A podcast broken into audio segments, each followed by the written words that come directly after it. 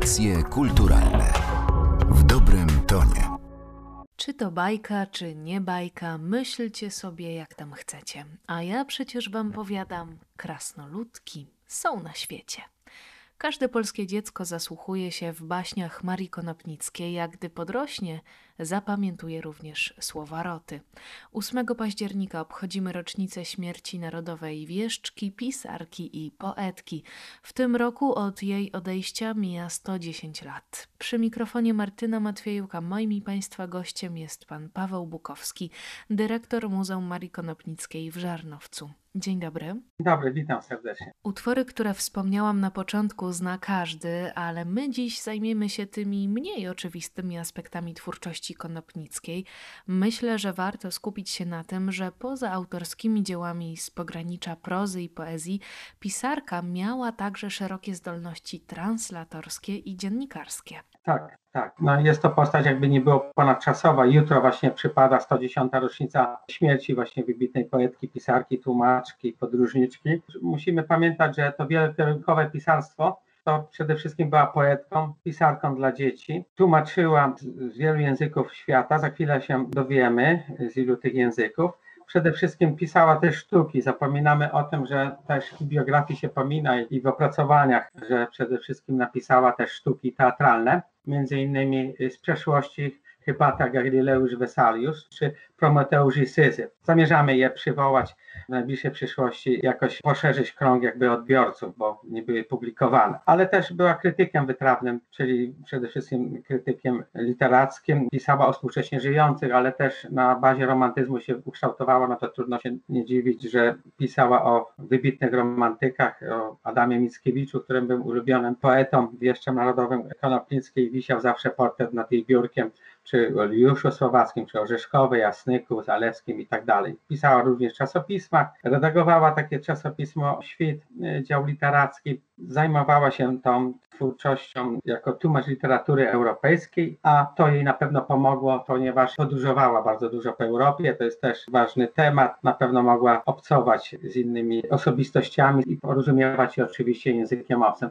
Maria Konopnicka już z domu wyniosła kilka języków, bo grekę, łacinę poznała jako dziewczynka, jak uczęszczała do szkoły. Trzeba pamiętać, że tylko rok się uczyła, sióstr sakramentek z Elizą Orzeszkową uczęszczały tylko rok, a jednak tam się francuskiego nauczyła i tych kilku języków potrafiła aż dużo, prawie dziesięć języków obcych, jakbyśmy tak policzyli, bo tłumaczyła z angielskiego, z niemieckiego, francuskiego, włoskiego, czeskiego i ukraińskiego. Jak już wspomniałem, grekę, łacinę musiała umieć, na pewno rosyjski też umiała. Jak przeanalizowaliśmy, bo też było to tak marginalizowane, my tutaj staramy się jako muzeum uzupełnić lukę tą badawczą na temat twórczości i prowadzimy od kilku lat badania na temat właśnie tłumaczeń literatury przez Konopnicką, europejskiej głównie. To wobec tego zdradźmy, jakie przykładowe dzieła zagraniczne doczekały się jej przekładu? Najwięcej tłumaczyła z literatury niemieckiej.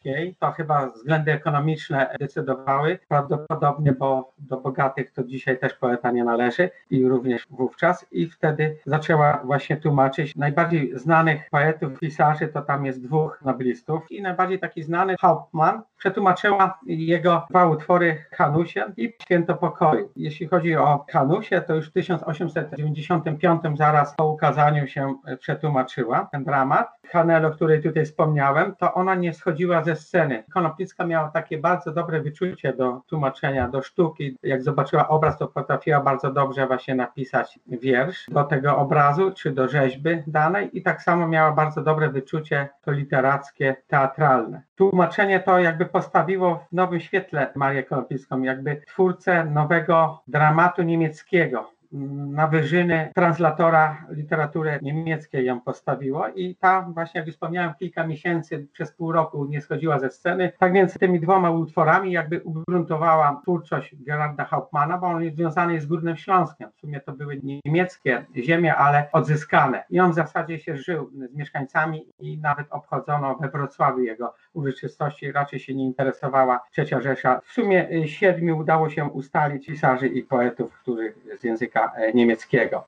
Natomiast jeśli chodzi o literaturę francuską, to tam udało nam się ustalić czterech. Ten najbardziej znany taki pisarz to Edmund de Rostand, przede wszystkim Cyrano de Bergerac, taka komedia, bardzo znana, nie trzeba nikomu chyba przedstawiać. Tutaj jest ciekawostka, jeśli chodzi o francuską, to ostatnie odkrycia udało nam się zbadać. Przypadkowo, bo organizowaliśmy taką wystawę takich niewydanych już po śmierci, w ogóle do dzisiaj nie ujrzała jakby światła dziennego ta książka Damnata, zbiór utworów patriotycznych, i tam znalazł się na końcu Victor Hugo. Victor Hugo nam się kojarzył zawsze jako powieściopisarz, a w tym przypadku Maria Konopnicka przetłumaczyła Na morskim brzegu. Być może miało wpływ na to, że Konopnicka podróżowała, ona bardzo piękną przyrodę opiewała. Jakoś przypadł jej do gustu ten dramat i przetłumaczyła. Zresztą nawet można by wspomnieć do dzienników Stefana Żeromskiego. Pisał, że Maria Konopnicka jest wybitną taką postacią do kołysania serc naszych. To bardzo piękne określenie. W przekładach Konopnickiej znalazły się również publikacje z wielu innych krajów, o których wspomniał pan wcześniej, i zapewne opowieści o nich wystarczyłyby na kilka podcastów, a ja jestem bardzo ciekawa, co uważa pan za takie najważniejsze odkrycie, które być może rzuciło jakieś nowe światło na twórczość pisarki.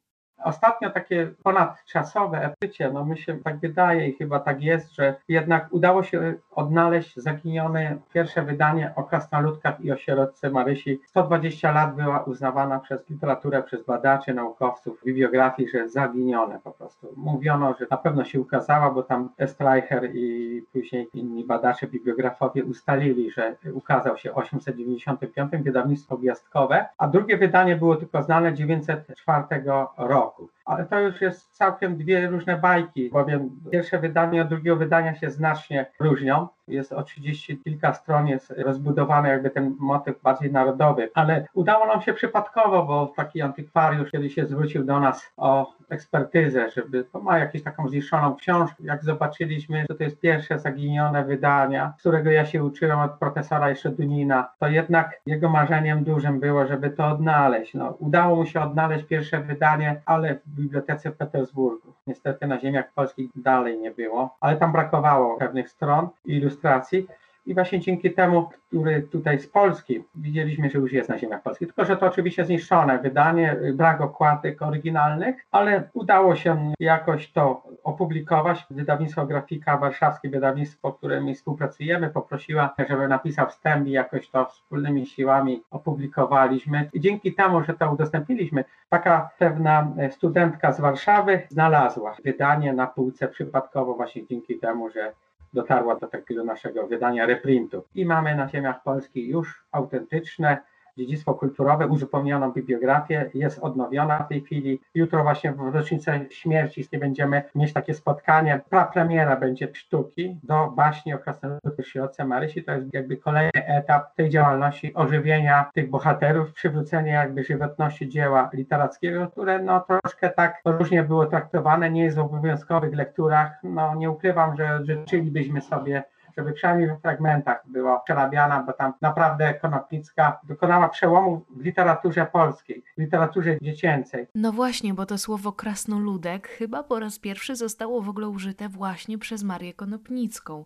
Czy możemy sądzić, że to ona jest twórczynią tego słowa? Tak, już ponad sto dwadzieścia lat nazwa funkcjonuje i ona stworzyła taką baśń, można by powiedzieć, polską, typowo polską, bo jak już powiedziałem, w tysiąc dziewięćset czwartym roku było to drugie wydanie, już do ilustracji Ilinicza i Ryszkiewicza, ale rozbudowała ten motyw polski, czyli wprowadziła Tatry, czyli królową Tatrę, wprowadziła Karpaty, Mieszko tam się pojawia, Rzepicha, Piaskołodziej. Tak więc typowa taka Polska i ten krajobraz bardzo polski. Czyli mamy już oryginał pierwszego wydania Krasnoludków, ale wiem, że cały czas pracujecie Państwo jako muzeum nad nowymi odkryciami, stale układając te fragmenty z życia Konopnickiej. Czy mógłby Pan zdradzić, co takiego w ostatnim czasie ujrzało światło dzienne? Pracuję nad wydaniem, bo nie ukrywam, że chcemy to opublikować. Z aparatem posłowie, jakaś nota edytorska i trochę przypisów, bo jednak dużo postaci. Myślę tutaj o śpiewniku historycznym. Konopnicka, pisząc ten utwór, jakby przedłużyłam te śpiewy historyczne Juliana Ursyna Niemcewicza. To jest to jakby kontynuacja. Od Konfederacji Barskiej do zakończenia powstania styczniowego w tysiąc dziewięćset sześćdziesiątym trzecim roku. Ze względu na cenzurę opóźniono jej to. Ona się skarżyła właśnie na tę cenzurę i tak dalej. I dopiero w tysiąc dziewięćset czwartym roku mogła się ukazać pod pseudonimem Jan Sawa we Lwowie. Bo większość książek jednak były drukowane we Lwowie, w Warszawie, w Krakowie. Jedyny ośrodek to Wilno, to taka sztuka dramatyczna, fragmenty. A tak przeważnie w tych miastach się ukazywała, najczęściej oczywiście w Galicji, gdzie były te łagodniejsze restrykcje. I tam już bardzo oryginalny taki wstęp jest dzieciom polskim zrodzonych w niewoli. Natomiast w zakończeniu też pisze już wyraźnie i przewiduje, że Polska odzyska niepodległość, odzyska ziemię dziadów wnuk. I później to się pojawia również w Rocie w tysiąc dziewięćset ósmym roku, bo Rota, jak wiemy, tutaj powstała w Żarnowcu. Konopnicka w tysiąc dziewięćset dziesiątym roku zmarła ósmego października, nie dożyła tej niepodległości, ale ta wizja niepodległości tam się pojawiała i również pojawiała się w listach, między innymi do Tryja Ignacego Wasilowskiego ze Słańca. Też tam pisze, że ona wierzy, że Polska odzyska tą y, niepodległość. Z ostatnich badań wynika, dotarliśmy do listu Konopnickiej datowanego tu z Jedlicza, z Żarnowca, które napisała na wiosnę tysiąc dziewięćset ósmego roku i wysłała ten wiersz do Wielkopolanki. I później redakcja jej dziękuje. Dziękujemy za ten wiersz Rota, ale ze względu na cenzurę nie możemy w tej chwili go opublikować. Ale znaleźli sposób taki, że przemycili po jednej zwrotce w winiecie tytułowej. Tylko trzeba mieć świadomość, że tam była bardzo restrykcyjna cenzura i niektóre wyrazy były wykropkowane. Przez wakacje do sierpnia była po jednym w odcinkach jakby opublikowana. Natomiast w całości no, to jest właśnie listopad krakowskiej przodownicy i w gwiazdce cieszyńskiej w listopadowych numerach się trzy zwrotki właśnie ukazały i tak bibliografia na to wskazuje, natomiast na tą rzecz, którą powiedziałem, to w Wielkopolance nie wskazuje. Cały czas coś odkrywamy, cały czas znajdujemy jakieś tam utwory, czy rękopisy, czy artykuły o Konopnickiej, czy samej Konopnickiej i zawsze jakieś tam szczegóły pojawiają się, które poszerzają ten zakres wiedzy na temat twórczości. Odsyłam właśnie do listów, bo one są ogólnodostępne w dużych takich bibliotekach naukowych. A zatem spragnionych wiedzy odsyłamy do studiowania źródeł i oczywiście zapraszamy do odwiedzenia Muzeum Marii Konopnickiej w Żarnowcu. Pan Paweł Bukowski był dziś gościem audycji kulturalnych. Dziękuję za to spotkanie. Dziękuję serdecznie i oczywiście jak Państwo zawitacie tutaj na Podkarpacie, zachęcam, bo nie tylko tutaj Maria Konopnicka, ale tu jest kilka takich miejsc bardzo ciekawych. Warto tu się zagościć na kilka dni i zwiedzić. Audycje kulturalne w dobrym tonie.